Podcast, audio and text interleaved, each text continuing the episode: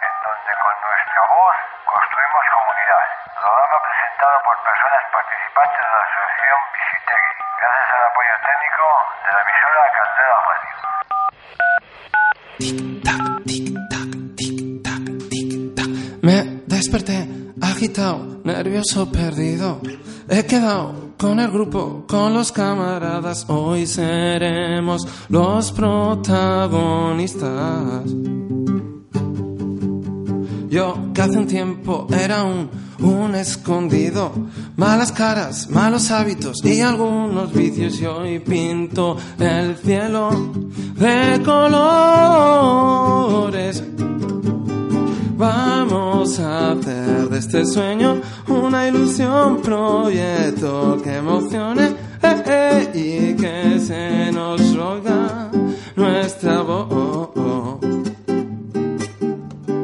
Vamos a coger el mundo, nos lo pasaremos como un balón y que todo esto salga en la radio. Ya con los cascos en el aire me dispongo a hablar.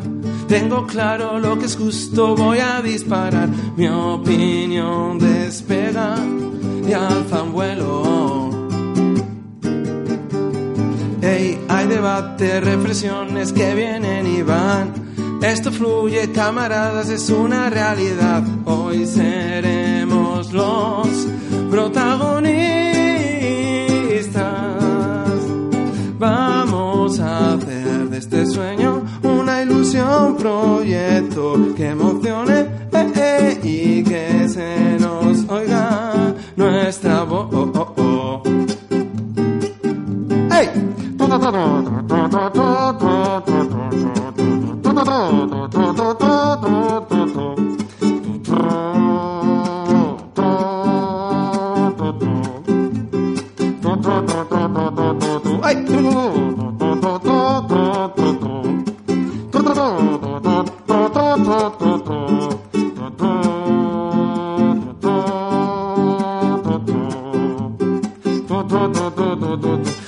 Vamos a coger el mundo, nos lo pasaremos como un balón y que todo esto salga en la radio y que todo esto salga en la radio y que todo esto salga en la radio.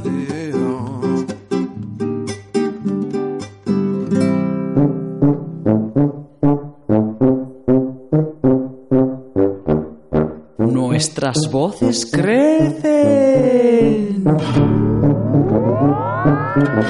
Sí, aquí en los micrófonos abiertos es momento para que la radio cambie de color. Locura Feliz es un proyecto de comunicación social realizado por la asociación Visitegui y sus personas participantes, además del apoyo técnico de la emisora Candela Radio 91.4 de frecuencia modulada.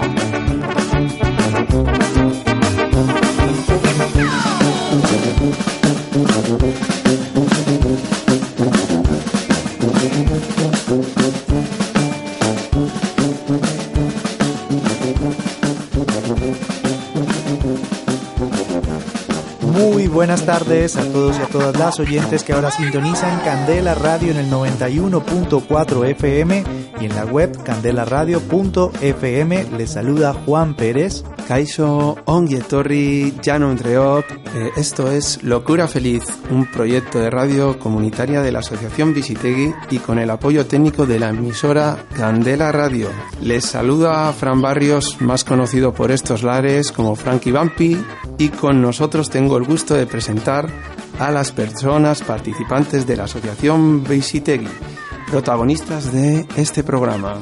Así es, nuestros protagonistas, José Antonio, Javi, Arturo, David, Asier, todos ellos como siempre preparando este proyecto que tan animados nos tienes, Locura Feliz. Para comenzar, qué mejor que con música. Un artista de Costa de Marfil Él es un artista muy conocido, ya hasta incluso internacionalmente. Digamos que es como si fuera el Bob Marley africano, hace reggae, y no solo eso, es una persona muy comprometida, activista y militante político, que incluso tuvo que exiliarse de su país, de Costa de Marfil, porque tuvo... ¿Problemas?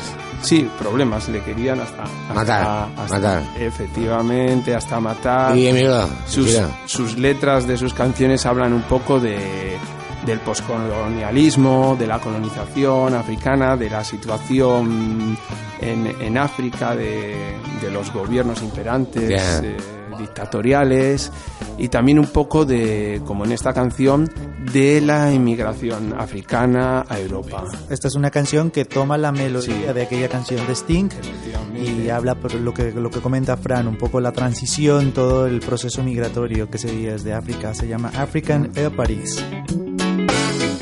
Maman, je pense à toi, je t'écris. Des trois étoiles à Caixo. Tu vois, faut pas que tu tombes ici. J'ai un toit et un peu d'argent. On vit là tous ensemble, on survit. On est manque presque derrière. C'est pas l'enfer ni le paradis d'être un Africain à Paris. Oh, un peu en exil, étranger dans votre ville. Je suis Africain à Paris. Oh, un peu en exil, étranger dans votre ville. Je suis Africain à Paris. Qu'ils nous ont promis des places, mais c'est par la voie des airs. Elles ne sont pas en première classe, c'est un oiseau nommé charter. En attendant que l'oiseau s'envole, des mains noires aux doigts de fée vont tourner autour des casseroles. Un soleil au cou de ma fée. Oh, un peu en exil, étranger dans votre ville. Je suis africain à Paris. Oh, un peu en exil, étranger dans votre ville. Je suis africain à Paris.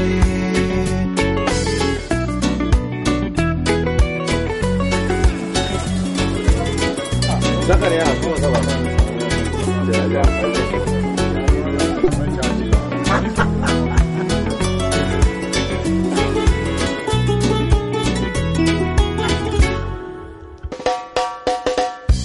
Et du dimanche aussi, je ne fais que travailler. Tu vois, j'en ai de la chance ici. J'aurai bientôt mes papiers. Maman, je sais que tu as l'habitude de trop vite t'affoler. Surtout n'aie pas d'inquiétude si un hôtel a brûlé. Oh, un peu en exil, étranger dans votre ville, je suis africain à Paris. Oh, un peu en exil, étranger dans votre ville, je suis africain à Paris. Oh, un peu en exil, étranger dans votre ville, je suis africain à Paris. Oh. La realidad, sí, esa, tuya, la mía, esta que nos circunda, necesita una nueva mirada. Momento para dialogar con una perspectiva abierta y plural.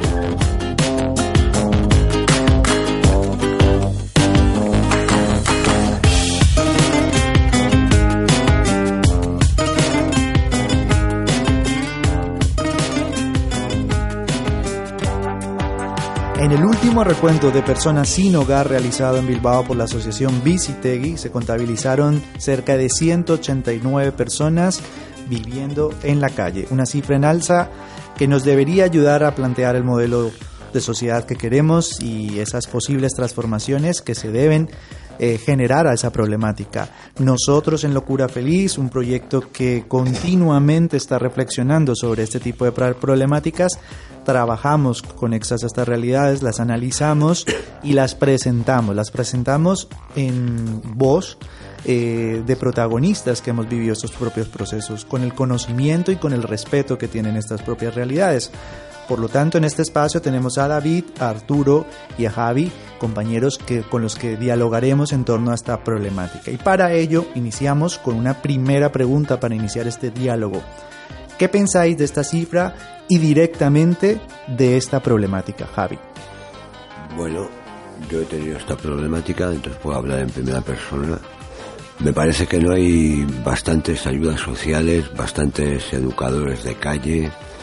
Faltan espacios para recoger a la calle, los tiempos en los albergues son concretos, sin darte la oportunidad de encontrar algo, ya te echan a la calle.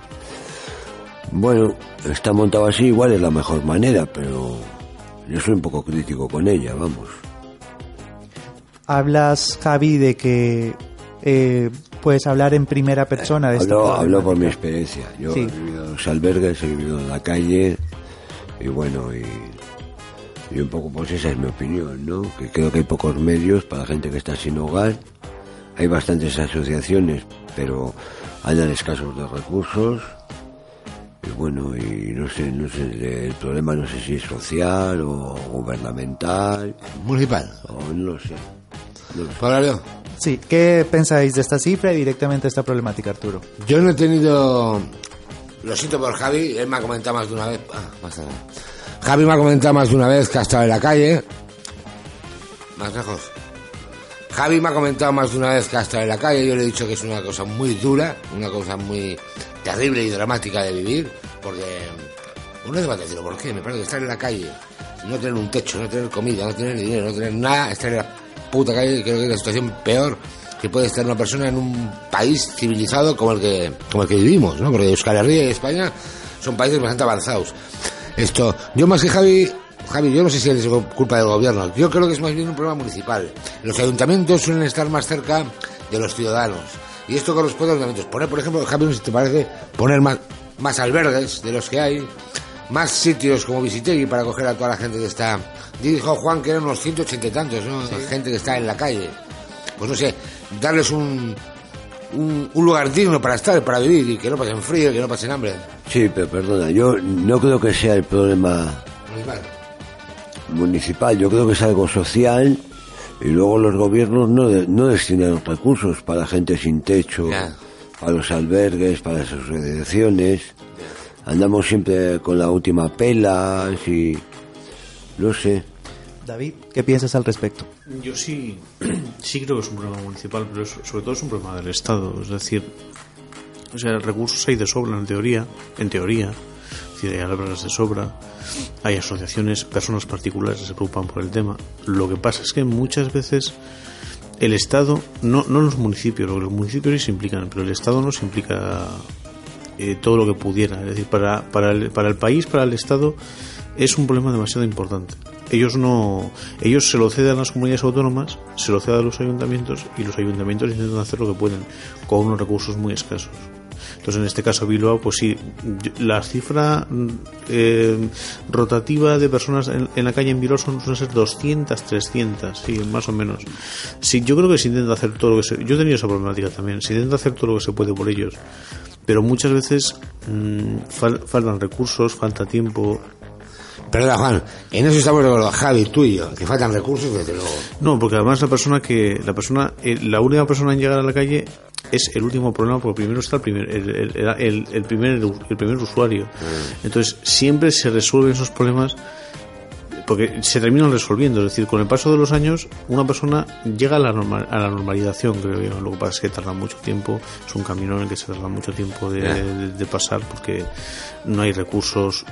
de sobra, suficientes creo que sí, pero de sobra.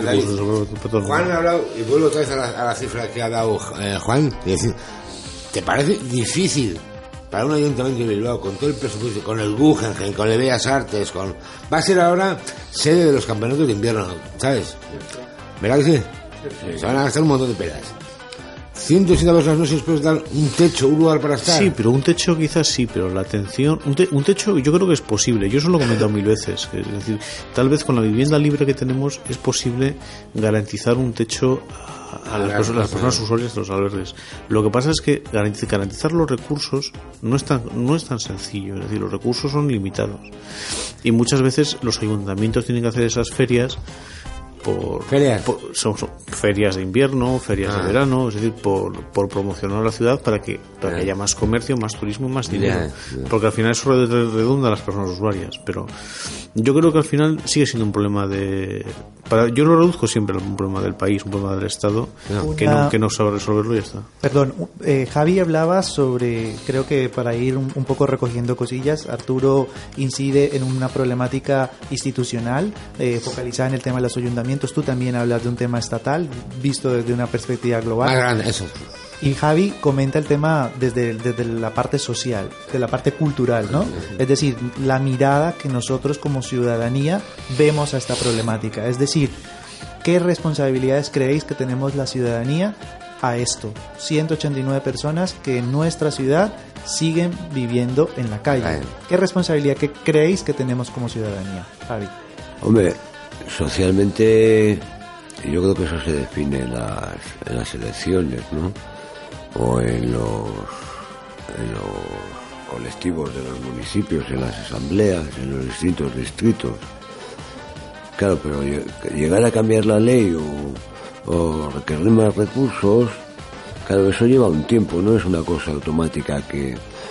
Andamos escasos de dinero y más dinero. En las arcas públicas no se destina dinero suficiente para asuntos sociales. Entonces hay gente que vive en la calle. Por ejemplo, la margen izquierda no tiene un albergue. El albergue de aquí de Bilbao está petado. O sea, para entrar al albergue tienes que una serie de requisitos, una lista de espera, que la gente se muere en la calle. O sea, esa es mi opinión. Yo con David, nos conocimos, ¿verdad? ¿Te acuerdas? Sí. Yo a David Fernández le conocí en el Javarre. Él creo que él y yo tenemos dos versiones o modos de ver la experiencia del Javarre de un albergue de manera distinta. Él es más optimista que yo, ¿verdad, Javier? Sí. Yo soy más pesimista. Es que era tremendo, Ángel o Juan. No tenías un cigarro, pedías un cigarro a alguien y te lo negaba, ¿verdad, Javier? Sí. Es muy duro. Son gente que está muy tirada con pocos recursos económicos, no tienen dónde estar. Un cigarro es un tesoro. Es una cosa enorme. Cuando debería ser una chorrada, porque un cigarro a alguien no se niega a nadie. Yo no niego tabaco a nadie. A mí me lo han negado. Arturo, y sobre la responsabilidad como ciudadanía que tenemos de esta problemática... ¿Vosotros? Sí, toda la ciudadanía, incluso. No sé, yo no culpo ni a David, ni a Fran, ni a Juan. Vosotros estáis con nosotros ayudándonos a tener una vida, pues, en principio, bastante digna, ¿no? Que no nos falte de nada, tener un sitio donde estar. Para ellos, sois trabajadores que lo hacéis en vuestra tarea, es bastante vocativa, que no venís a ganar dinero, ni a ganar pasta, si no hubieras estudiado Derecho o Económicas y hubieras trabajado en un banco. Habéis elegido un tema bastante, no sé, trabajos sociales, educadores, no sé, me parece que es un trabajo bastante importante. Bueno, pues muchas gracias por la alusión. David, ¿qué creéis? ¿Cuál es la responsabilidad de la ciudadanía en toda esta problemática? Pues que la gente puede hacer pocas cosas. Es decir, la gente... Bueno, no es porque no quiera. Es que la gente, al fin y al cabo, cuando tú vas por la calle y ves a una persona sentada con un vasito pidiendo dinero o tumbada en un cajero automático...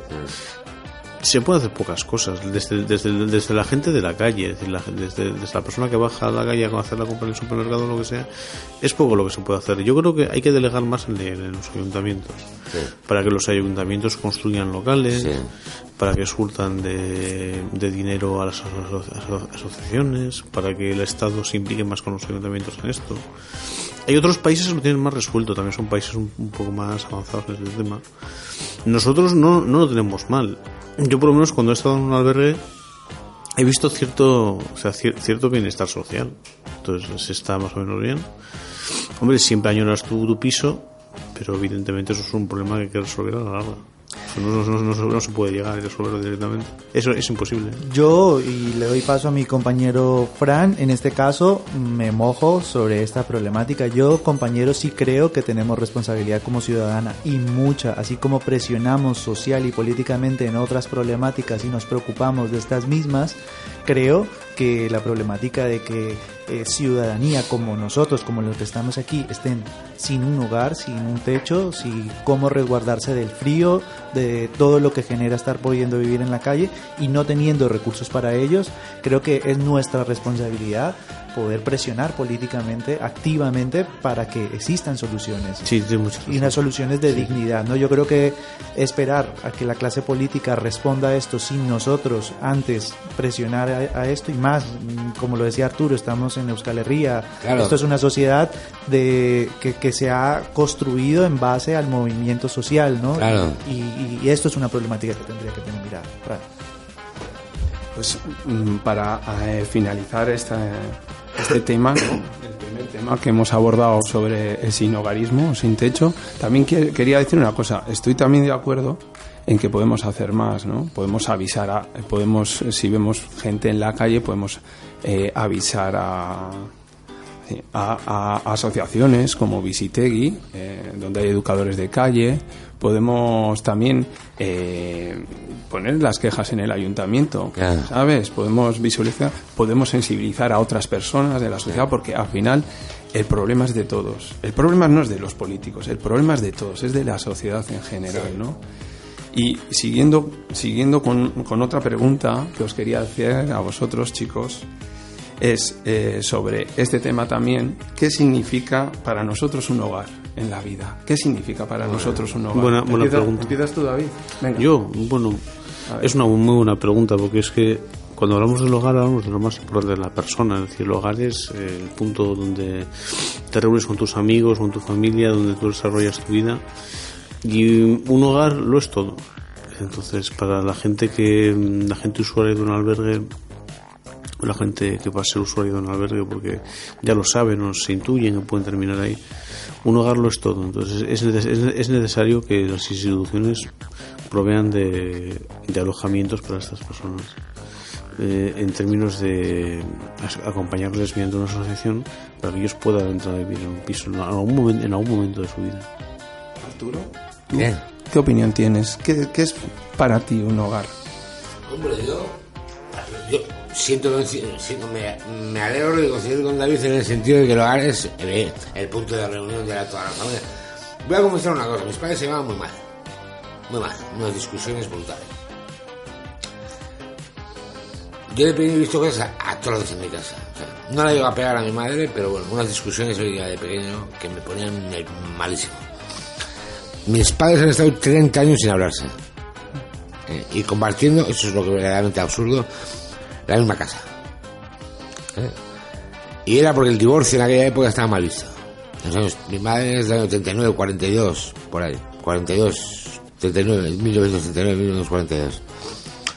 Yo pronto vi el absurdo en mi casa, pero bueno, de todos modos, si el hogar funciona bien, si el matrimonio funciona bien, el hogar es una cosa absolutamente maravillosa. Tengo una hermana que quiero muchísimo, ella también me quiere a mí mucho. Y bueno, desgraciadamente llevo muchos años sin verles. Estoy viviendo en Turina. Y bueno, mi madre tiene 87 años y poco le queda ya. Espero que no sufra mucho. Y bueno, yo espero también que cuando ocurra lo que tenga que ocurrir, me llamen, porque quiero estar presente cuando esté enferma. Muy bien. Bichito, Uranga, ¿qué tienes que decir al respecto? Bueno, pues me parece que vivir sin hogar es una faena. Yo he vivido en la calle y es bastante durillo. Se agradece mucho el tema del albergue de los educadores de calle, lo que se hace a nivel de ayuntamiento, y luego las asociaciones privadas como Visitegui, pues que también tienen educadores de calle y colaboran, y bueno, y a nosotros nos recogen de los hospitales o de la calle y nos dan un hogar, una comida, cubren las necesidades básicas. Vamos, yo estoy muy agradecido. Entonces, estamos de acuerdo en que un hogar es algo más de que un techo, es algo más de un techo, mucho más que un techo, ¿no? Y eso creéis que lo suple el albergue, porque el albergue puede ser un barracón al final. Es un barracón. ¿Creéis que suple? O no sé, superan los que habéis estado en albergues. Superan la necesidad de dormir en una cama a la noche. Lo mínimo.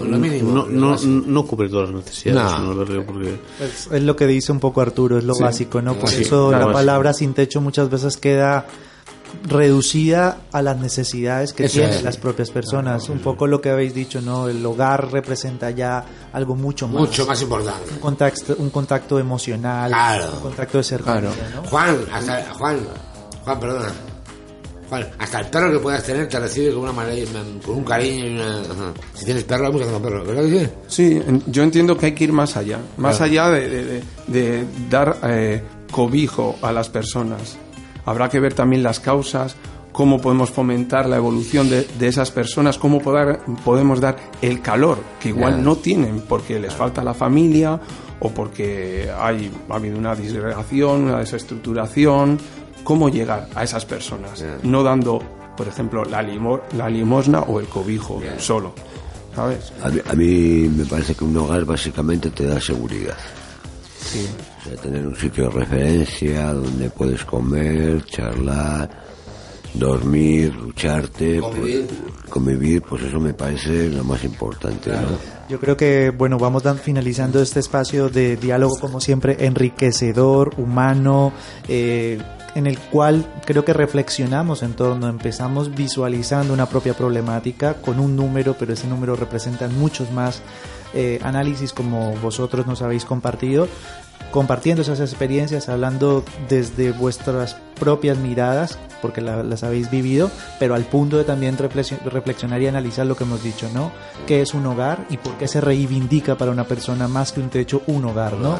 Esa posibilidad de tener un espacio en donde, como decías tú ahora, Javi, te puedas sentir seguro, donde puedas convivir y donde puedas obtener lo que todos estamos trabajando aquí, la dignidad. Muchas gracias, chicos, por este espacio más que compartimos.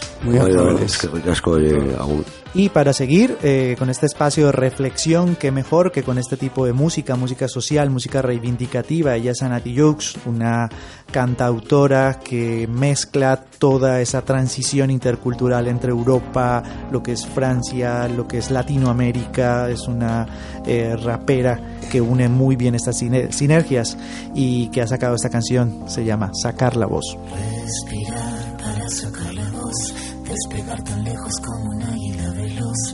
Respirar un futuro esplendor, cobra más sentido si lo creamos los dos. Liberarse de todo el pudor, tomar de las riendas, no rendirse al opresor. Caminar erguido sin temor, respirar y sacar la voz.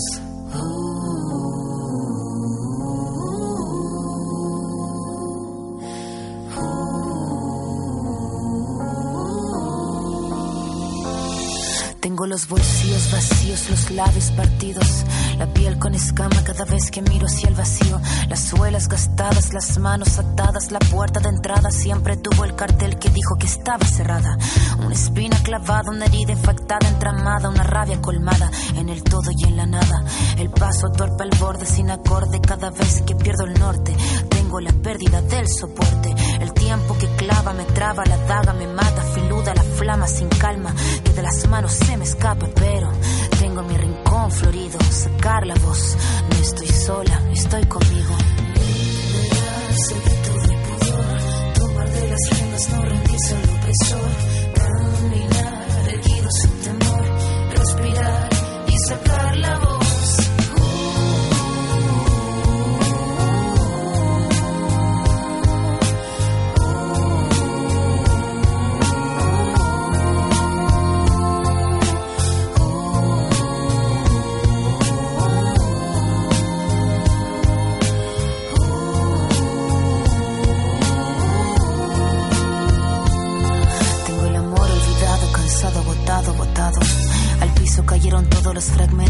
Estaban quebrados, el mirar encorvado, el puño cerrado. No tengo nada, pero nada suma en este charco. Mandíbula marcada, palabra preparada, cada letra afilada hasta la cresta de la oleada. Sin pena ni gloria, escribir esta historia. El tema no es caerse, levantarse es la victoria. Venir de vuelta, abrir la puerta, estar resuelta, estar alerta. Sacar la voz que estaba muerta y hacer la orquesta. Caminar, seguro, libre, sin temor, respirar y sacar la voz. Liberarse de todo el pudor, tomar de las riendas, no rendirse al opresor. Caminar erguido sin temor, respirar y sacar la voz.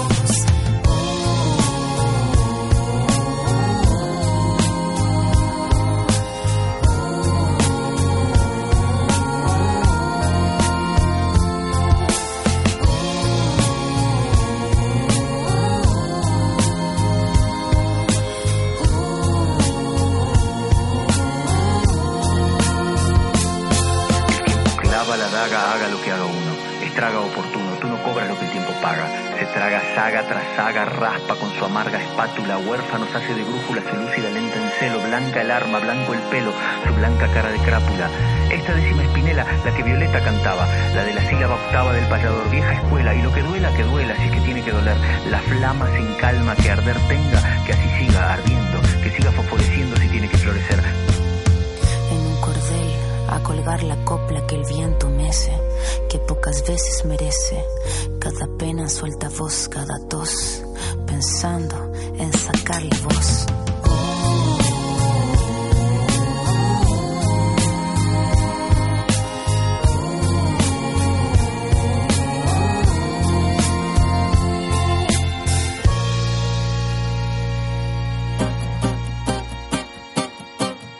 El cine, la literatura, la poesía, tienen un rinconcito muy especial en Locura Feliz.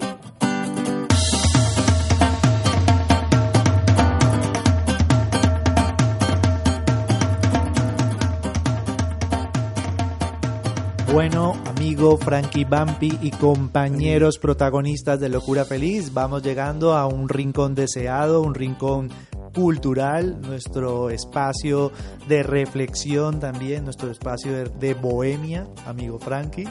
Es cierto, un espacio que diríamos así, es como donde se da la expresión artística, todas nuestras referencias de libros, películas, de una manera de vivir, como ha dicho bien parcerito Juan, bohemia, ¿no? Nuestras referencias literarias, poéticas, y Hoy tenemos a un colaborador muy especial. Él es estudiante de Educación Social, está aquí con nosotros en Locura Feliz. Se llama Carlos, el pibe Charlie. Y es interesante lo que viene a contar. Nos viene a contar, ha tenido hace poco un viaje por ahí y nos viene a contar una forma de viaje alternativa. Diferente. Carlos, bienvenido y cuéntanos dónde has estado y cómo has viajado. Buenas tardes, muchas gracias, Frankie Vampi. Bueno, pues he viajado por Argentina, uno de mis países favoritos. Y bueno, ¿por qué es uno de mis países favoritos? Pues bueno, Argentina cuenta con una variedad de climas impresionante. Podemos encontrar desde desiertos hasta climas de alta montaña, pasando por estupendos glaciares. Así que bueno. Y nada, vengo a hablar de una forma alternativa de viajar. La gente se puede pensar que viajar es muy caro, pero nada que ver si lo hacemos de una forma alternativa. Y bueno, ¿cómo es esta forma? Os voy a hablar del autostop. Moverse en autostop es gratuito porque nos ponemos en la puerta de la ruta. Tiramos el dedo a los autos y bueno, es cuestión de esperar y que nos suba un vehículo, ¿no? Y que para viajar de esta forma, ¿a qué es lo primero que nos tenemos que enfrentar? Bueno, lo primero con los que nos encontramos es con el miedo a lo diferente, el miedo al contacto con lo desconocido, ¿no? Cuando nos subimos a un coche de alguien que no conocemos, tenemos que ver la vibra de la otra persona, de si realmente nos quiere ayudar, que por lo general es casi siempre así, pero bueno, nunca se sabe con qué persona nos podemos encontrar. Entonces la intuición es nuestra principal arma, nuestra principal baza a la hora de relacionar tu stop. ¿Y por qué Argentina? Bueno, dijiste que te gusta y todo esto, pero ¿en qué momento te sugirió esa idea y cómo aparece esa oportunidad? Bueno, aparece esa oportunidad a raíz de un intercambio estudiantil que me ofrecieron en la UPV y nada, estuve viviendo 4 meses en Buenos Aires estudiando y otros 4 meses que aproveché para viajar. Entonces de ahí radicó la oportunidad para conocer un país diferente, que bueno, fue una experiencia muy nutritiva por el hecho de vivir en una cultura diferente a la de origen y bueno, aproveché para viajar. Como veis, nuestro invitado es un alma libre, como se puede comprobar. Y otra cosa muy interesante es ¿a qué te dedicabas en todo ese tiempo? Porque imagino que tenías que comer, tenías que dormir en algún sitio. ¿Qué es lo que hacías? ¿Cómo pasabas el tiempo por Argentina? Si has interactuado con los argentinos, las relaciones que has tenido, cuéntanos un poquito eso.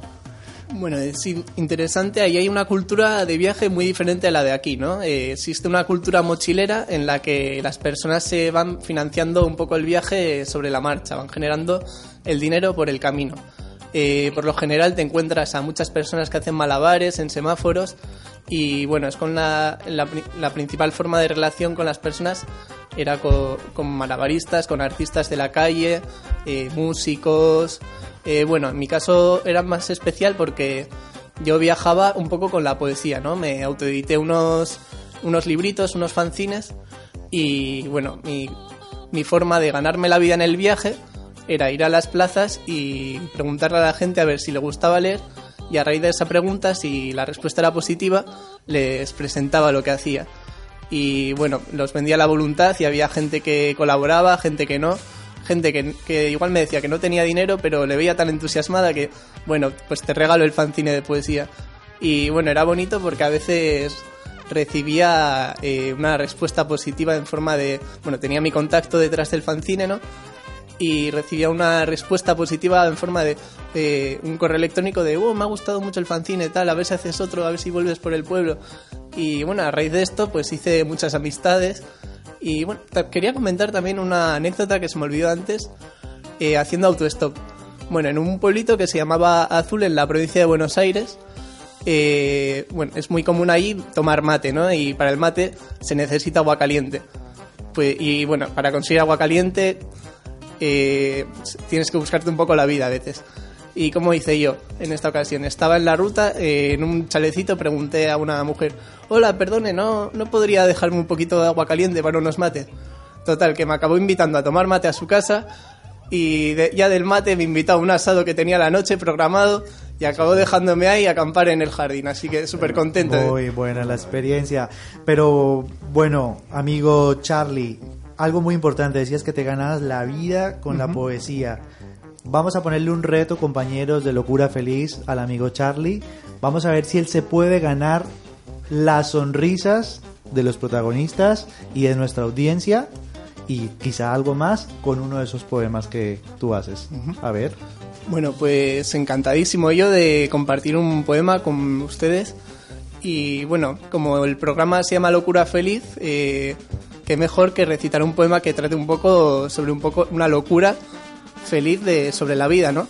Y bueno, dice así: cada tema con su loco y cada loco con su tema, y aquí no hay quien se entienda si uno dice calabacines y otro berenjenas.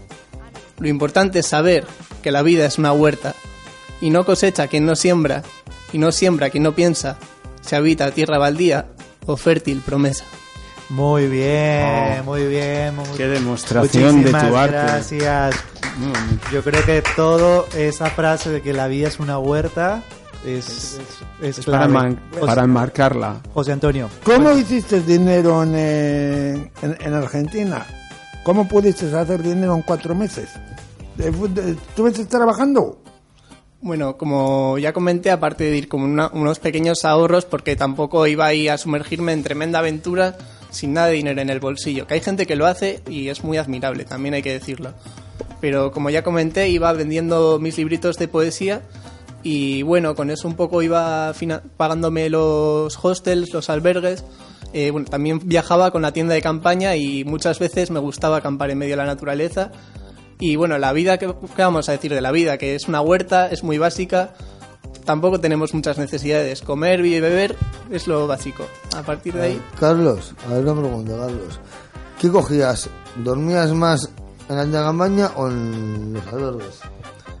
Si estaba en una ciudad grande, dormía en los albergues, pero por ejemplo si estaba ya en zonas más rurales, en una montaña, sin ningún problema, nadie me molestaba.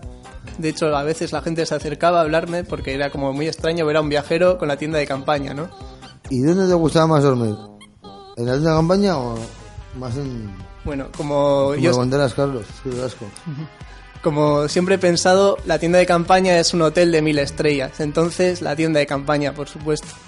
Pues muy bien, yo creo que ya vamos incursionando aquí con una nueva temática que tenía que ver con el tema de los propios viajes, pero bueno, aparte también en esta mesa del Rincón Cultural, amigo Frankie Vampi, tenemos también otro invitado. Si me permitís hacerle una pregunta al pibe Charlie, que si no muero, es solo es artística, sobre la inspiración. ¿Te venía la inspiración o te ponías a que te viniera la inspiración? Quiero decir, te ponías en el papel en blanco y intentabas, hacías el esfuerzo, o escribías solo cuando te venía por arte de magia. Pues la inspiración es un hecho complejo, ¿no? Porque muchas veces estás caminando por la calle y la inspiración te viene sola, ¿no? De que te apetece escribir algo. Pero sí que es cierto que muchas veces para ponerte a escribir tienes que llevar una actitud predispuesta, ¿no? Por ejemplo, y un ejercicio que hago, escribo 3 hojas todas las mañanas, ¿no? 3 hojas de limpieza un poco mental, de descansar sobre el papel, ¿no? Y a partir de ahí muchas veces ya sale la inspiración sola, como que empiezas a escribir cosas que tienes dentro y va saliendo todo. O sea que sí, la inspiración a veces viene, pero otras muchas veces también me pongo yo a escribir para aquellos. Una pregunta, Carlos, o sea, que escribías lo que tu intuición te decía, ¿no, Carlos? Lo que te decía tu mente por dentro, ¿no? Sí, tanto lo que dice la intuición... Claro. ¿Y cuántos libros de poesía has vendido por allí? Pues bastantes, he vendido como 600 entre todas las plazas por ahí. ¿En Argentina, Carlos, 600 libros? Sí, como solo tenía que fotocopiarlos, entonces... Bueno, vamos dando paso también al otro invitado de este día, que es nuestro compañero David Fernández, escritor también, de un libro muy interesante que hacía énfasis a una temática que hemos tocado en el anterior bloque del día, que tocaba el tema de las personas sin hogar, de los albergues, de los recursos, de las vivencias, de las experiencias que se ven en la propia calle. David, ¿cómo fue esa experiencia literaria que tuviste? ¿Cómo partió? ¿En qué momento decidiste escribir este libro? Bueno, este libro decido escribirlo cuando salgo del albergue y me va todo yendo un poco mejor, pero decido contar las cosas tal y como yo las he visto y las he vivido, porque sobre todo quiero ser escritor. Entonces dije, bueno, pues voy a hacer un libro lo más realista posible. Reuní todos aquellos personajes que yo había visto, aquellas situaciones que había vivido, y me salió un libro bonito, un buen libro, se llama El albergue. Y bueno, pretende ser un libro pedagógico, o sea, un libro que enseño cómo tratar a ese tipo de gente para que se encuentren lo mejor posible. O sea, sin establecer un método pedagógico, vamos, pero sí un libro de pedagogía. Quizás también puede ser un libro terapéutico. Te sirvió a ti, sí. Te sirvió como a nivel personal, ¿en qué instancia, por ejemplo? A mí me liberó mucho escribirlo, porque hasta aquel entonces no sabía cómo tratar el tema, y escribí el libro y me liberó mucho. Sí. Tal vez, David, escribiste ese libro también con un fin de sensibilización, de concienciar a la sociedad, a las personas. Sobre todo por eso, es decir, para concienciar a la gente de qué es lo que pasa dentro de una sociedad de albergue y cómo son aquellas personas, cómo se las trata, cómo se tratan a sí mismos, cómo se relacionan y cómo se debe solucionar sus problemas. O sea, David, escribiste eso en beneficio a las demás personas para que Eso es. Bueno, yo tengo un beneficio que es que lo vendo por Amazon y algo saco económicamente de ese libro, de la venta de ese libro, pero no es un beneficio para mí, o sea, es un beneficio para la comunidad. Es un beneficio para la comunidad. Y una cosa, David, ¿Cuándo tardás eso? Bueno, ¿cuántas páginas tenía el libro? Digo yo. El libro, pues no me acuerdo. No, 40 o 50 páginas posiblemente. No me acuerdo. Ah, vale. Una página. Lo importante es que David es la síntesis del libro, de lo que trate y el beneficio que aporta a la más gente, ¿no, David? Digo yo, no es gente, ¿no? A ver. José Antonio. Te voy a hacer una pregunta. ¿Y cómo llegaste a Rusia? Pues a Rusia llegué en avión. Claro. ¿Cómo decidiste llegar a Rusia? Bueno, pues conocí a una chica allí y me fui a buscar trabajo. No encontré mucho de empleo por allí porque intentaba colocarme de profesor de español, pero no hablaba muy bien el idioma. Sí hablo inglés, pero no hablo ruso, entonces el problema es hablar ruso allí. Y bueno, pues bueno, me fui bien una temporada. David, una pregunta sobre el tema, volviendo al tema de tu faceta como escritor, que un poco al hilo de lo que comentaba Carlos a través de la poesía. Para ti, escribir, ¿qué representa? ¿Qué sientes cuando escribes? Para mí lo es todo. La escritura para mí lo es todo. Significa, es un todo muy, muy complejo. Escribir es expresar sentimientos, emociones, crear arte también, hacer arte es muy importante. Y bueno, pues... Qué interesante todo eso. Y David, cuéntanos un poquito cuáles son tus próximos proyectos, porque sé que tienes cosas en mente y ya andas con alguna... Seguir escribiendo y nada, contar un poco la realidad de Bilbao, la realidad de nuestra ciudad y un poco más.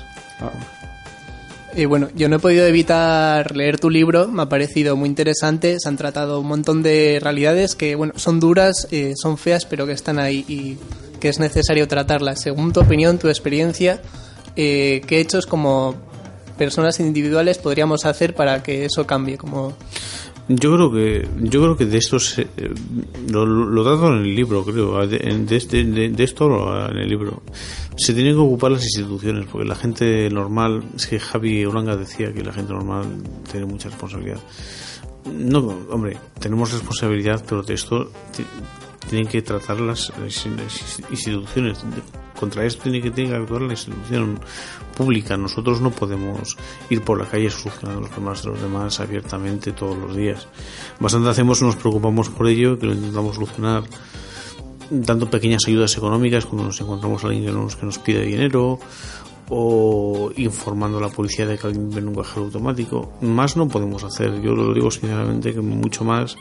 Hombre, podemos abrir las puertas de nuestra casa, pero eso no es correcto. Lo correcto es que actúe el ayuntamiento, la comunidad autónoma y que actúe el Estado.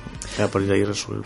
Muy bien, David. Bueno, comentar a nuestra audiencia que este libro se encuentra efectivamente en Amazon. Cualquier persona que quiera acceder a este mismo a través de esta plataforma electrónica pueden comprarlo y pueden tener la posibilidad de compartir con David. David seguirá aquí en Locura Feliz con nosotros. Cualquier duda, pregunta, sugerencia, siempre va a estar atento en nuestras redes sociales, de la página de la Asociación Visitegui. Estaremos prestos a contestar todas estas preguntas, a interactuar, a debatir sobre este y todos los temas que tocamos aquí.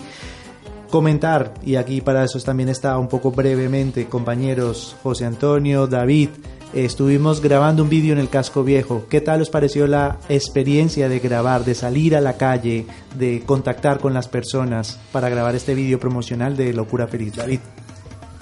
Hombre, pues en un primer instante a mí me pareció una idea original, puesto que pero fue en el Casco Viejo, a la calle Somera. Y bueno, una idea original porque había tinta campaña, nos pusimos unas corbatas, ¿sabes, Fran? Y además de eso, pues preguntábamos a los transeúntes, pues, las personas que estaban dando, unos ancianos y tal, o personas mayores o normales, que pues lo que parecía lo que es la vida, ¿no, Juan? Digo, hoy en un mismo momento. Y luego también cogimos y bueno, pues estuvimos entre la gente cogiendo y eso, pues disfrutando de una buena tarde. Y bueno, por lo demás, pues me pareció todo una idea muy original por ese instante, porque estábamos con unas corbatas puestas, la tienda de campaña, bueno, ideal y original. Y un segundo aspecto, pues a mí me pareció bonito y divertido. Qué bien, David. Eso es. Que lo hayas disfrutado de esta manera, José Antonio. Sí, claro, ¿qué tal para ti la experiencia? De todo corazón, Juan, de todo corazón. Pero lo que pasó es lo siguiente, que hubo municipales que nos estuvieron dando el... Sí, un poco, ya Ortiz, ya, muy divertido.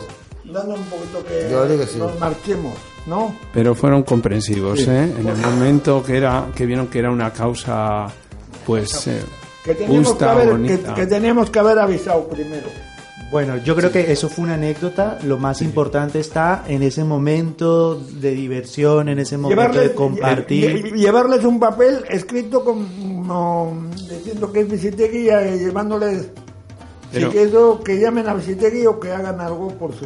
Y Ortiz, y la manera original de darnos a conocer, de interactuar con las personas que, claro, por cierto, nos acogieron muy bien, ¿cierto o no? Vinieron pues, gente a preguntarnos qué es lo que hacéis, qué supuesto, es, dónde se puede ver esto. Les pareció bien a la gente de los segundos que había, la gente que había, pues que les interrogásemos, les preguntáramos cosas, pues una pequeña entrevista, entre comillas. Me acuerdo con una pareja de ancianos que estuvo unos 10 minutos haciéndole una entrevista. Estuvieron sacándonos fotografías, ¿sabías? Sí, sí, también, Ortiz, tampoco por el smartphone, por el teléfono inteligente. Sí, Ortiz, sí, por el smartphone, por el teléfono inteligente. Y bueno, aparte que se sumó un músico callejero que era bajista de Argentina y estuvo tocando dentro del videoclip. Eso fue un momentazo, hay que decirlo. Bueno, este resultado, que la audiencia sepa que lo va a poder ver en nuestras redes sociales, lo compartiremos, será nuestro vídeo promocional en donde hemos salido a tocar también nuestras canciones, nuestra música, lo que se escucha aquí en Locura Feliz, ¿no, amigo Frankie? Efectivamente, pues sí, fue un evento mágico, ¿no? Al final fue una forma de transformar lo que algunas veces está como paralizado, ¿no? ¿Cuántas personas podríamos salir a la calle con un banco de las reflexiones? Salimos, David, qué contento estabas con ese banco de las reflexiones donde se sentaba la gente a pensar lo que para ellos significaba el nombre de Locura Feliz. ¿Y las corbatas que ya has subido al país nuestro? Las corbatas ya están en el mismo sitio y las volveremos a usar la próxima vez que salgamos a la calle, porque algo hay que decir a la audiencia, no será la última vez. Ya, vale, pues. Eso es, saldremos con las corbatas, saldremos con la carpa que nos prestó nuestro amigo Charlie, saldremos con nuestra poesía, saldremos con las canciones, saldremos con nuestra Locura Feliz y con todos los componentes que tenemos en este programa, que yo creo que se resume en este rincón, que se resumen los debates que hemos tenido en este día, y qué mejor manera de seguir compartiendo este programa con lo que también nos gusta, que es la música, ¿no? Entonces damos por cerrado este rincón cultural. Muchísimas gracias, David. Juan, ya de paso, ya lo último, Juan, con nuevas ideas originales para aportar a... Muy bien, ese apunte ha sido clave. Gracias, David. Gracias, David. Gracias, José Antonio. Carlos, muchísimas gracias por tu presencia en este programa y por acompañarnos en este proyecto, porque ha sido parte vital en estos momentos. Gracias a ti, Juan. Así es, caso, a todos. Gracias. Bueno, y seguimos con música. Frankie, viene un grupo que nos encanta, esos grupos interculturales. ¿De dónde? ¿Un país que te gusta? Y una canción maravillosa. Bueno, ellos son Tribalistas, son tres figuras de la música brasileña. Carlinhos Brown, que bueno, es una figura y todo el mundo la conoce internacionalmente, empezó siendo percusionista de Caetano Veloso, sacó sus primeros discos hasta que dio el bombazo internacional. Arnaldo Antunes, que empezó con una banda de las primeras bandas de punk rock brasileñas, Titacs. Y bueno, fue un fenómeno también en Brasil. Y después Marisa Montes, una maravillosa cantante con una voz transparente, lúcida y clara. Ellos se juntaron así, viéndose en algunos ensayos por ahí, en algunas casas de discos, en algunos estudios y así, y decidieron hacer canciones entre ellos, que curiosamente no han salido nunca a hacer una gira ni por Brasil ni internacionalmente. O sea, han hecho algunas canciones así en algunas radios y así, pero bueno, no han hecho conciertos ni nada. Y esta canción es bellísima, es una canción de su primer álbum. La canción se titula Bella Infancia y y eso es. Damos paso a disfrutar de esta canción. Sí, es así, un sueño para mí. Y cuando no te veo, yo pienso en você desde el amanecer hasta cuando yo me deito. Yo gosto de você y gosto de ficar con você. O meu melhor amigo é o meu amor. E a gente cantar, e a gente dançar, e a gente não se cansa de ser criança.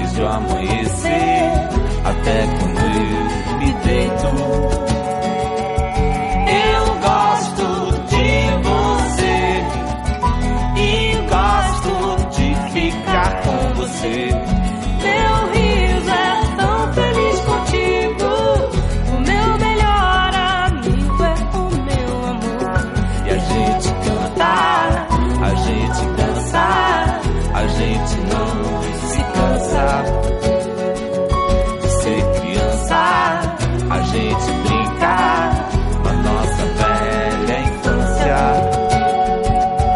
Seus olhos, meu clarão, me guiam dentro da escuridão. Seus pés me abrem o caminho, eu sigo e nunca me sinto só. Você é assim, um sonho pra mim. Quero te encher de beijos.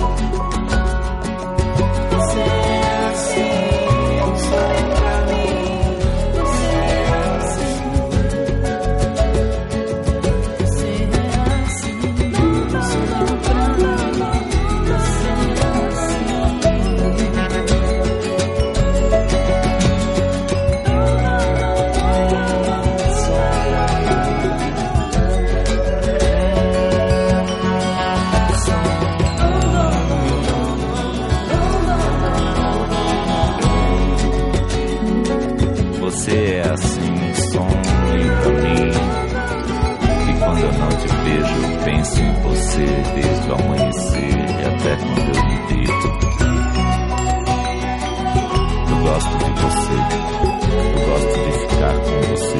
Meu riso é tão feliz contigo. O meu melhor amigo é o meu amor.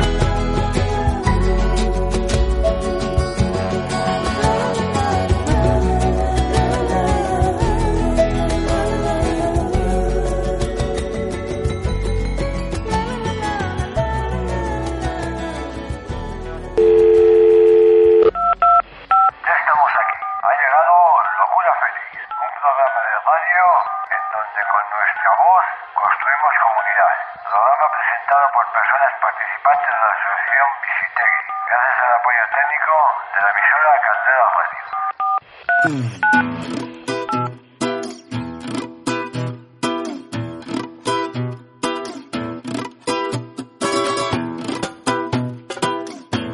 velha infância. Escuchábamos a Tribalistas con esta canción que se llamaba Bella Infancia. Y bueno, ya vamos llegando, vamos dando finalizado este programa, este lindo encuentro en el cual hemos podido compartir, seguir reflexionando, seguir dialogando en torno a todos esos análisis que nuestros protagonistas de Locura Feliz comparten con la comunidad, amigo Frankie. Pues sí, recordemos que hoy hemos hablado de la problemática sin techo, que ha sido un programa enriquecedor y que, bueno, la segunda parte la tiene la audiencia, ¿no? Que es la reflexión y las conclusiones que sacan. Nosotros solo hemos, digamos así, hemos dado la primera chispa. Así que nada, aparte de eso, Juan, hemos podido tener en nuestro rincón cultural ese rincón bohemio en donde nosotros también podemos viajar a través de la poesía, a través de la literatura. Nos damos cuenta que tenemos un privilegio, y es que en nuestro proyecto existen personas que comparten arte, ¿no? Hemos tenido aquí a nuestro compañero Charlie, el cual nos ha compartido sus vivencias, la visión del viaje que él ha tenido y cómo a través de ese viaje también se ha podido construir poesía, compartir poesía en un programa de estos. Yo creo que es enriquecedor, poesía en vivo, ¿no? Que hemos podido también analizar, y hemos tenido también esa posibilidad de brindar ese espacio de comunicación a nuestro compañero David Fernández, un escritor, una persona que regala a la propia comunidad sus vivencias también, todo ese poder de análisis que tiene sobre su experiencia viviendo en la calle, ¿no? Pues muy bien, ¿qué más decir? Es que ricasco guztiei, ikusiko gara, y parcerito, seguir comentando que estamos en las redes sociales, en la fanpage de la asociación Visitegui, también estamos en la fanpage de Candela Radio, que nuestros programas están subidos para que cuando quieran los puedan escuchar en diversas plataformas. Comentar que esto es un espacio socioeducativo, un espacio comunitario en el cual siempre tenemos el objetivo de compartir nuestras voces, de visibilizar nuestras propias realidades, y agradecer siempre al proyecto de Candela Radio por participar, por acompañarnos, por ofrecernos este espacio. Hasta la próxima. Dejar sus sugerencias. Exacto. ¿Qué? Es que ricasco. Ay, llegamos a nuestro tramo final. ¿Qué te ha parecido nuestro programa? Hasta pronto. Recuerda que tenemos una próxima cita aquí en Locura Feliz 91.4 Candela Radio.